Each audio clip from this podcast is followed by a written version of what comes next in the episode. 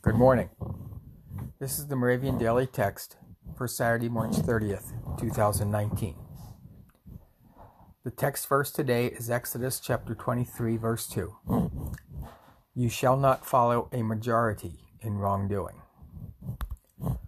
Our teaching text is Hebrews 13, verse 1.